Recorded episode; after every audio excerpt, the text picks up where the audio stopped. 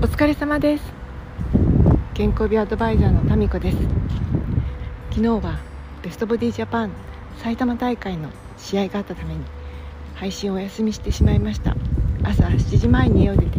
帰宅は夜の9時過ぎでした。昨日夜帰り雨が降ってましたね、予報通りだったとはいえちょっと寒かったです。で私いろんな方にねあのどうやってボディメイクしてるんですかって聞かれることがあってボディメイクの基本私のやってるボディメイクの基本の一つは五感を使うなんですね。で五感を使うってどういうことって思われると思うんですけど本当に例えば野生の動物がねやっているようなこと例えば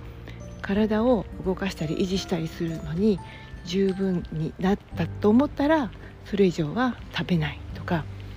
えー、疲れたなと思ったらそこで休憩を入れるとか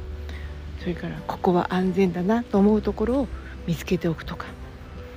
なんかその生きるためにやっていることそれがね結構重要なんじゃないかなと思っています。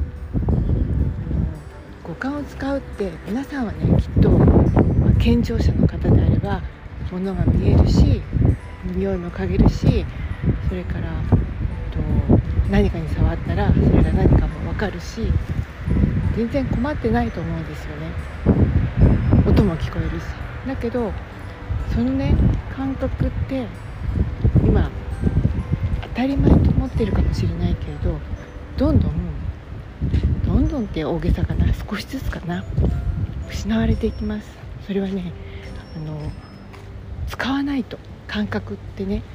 どんどん後退していっちゃうんです。ある意味それを人は老化って呼ぶこともあります。だからこ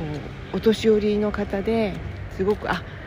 老いたなと思う方って匂いが分からなくなったりとか、えっと、目のね焦点を合わせる力も弱くなるし物も見えなくなったり。あと、うん、例えば昔の子供はねのいやゲームが悪いっていうわけじゃなくて外で遊ぶ機会が多かったので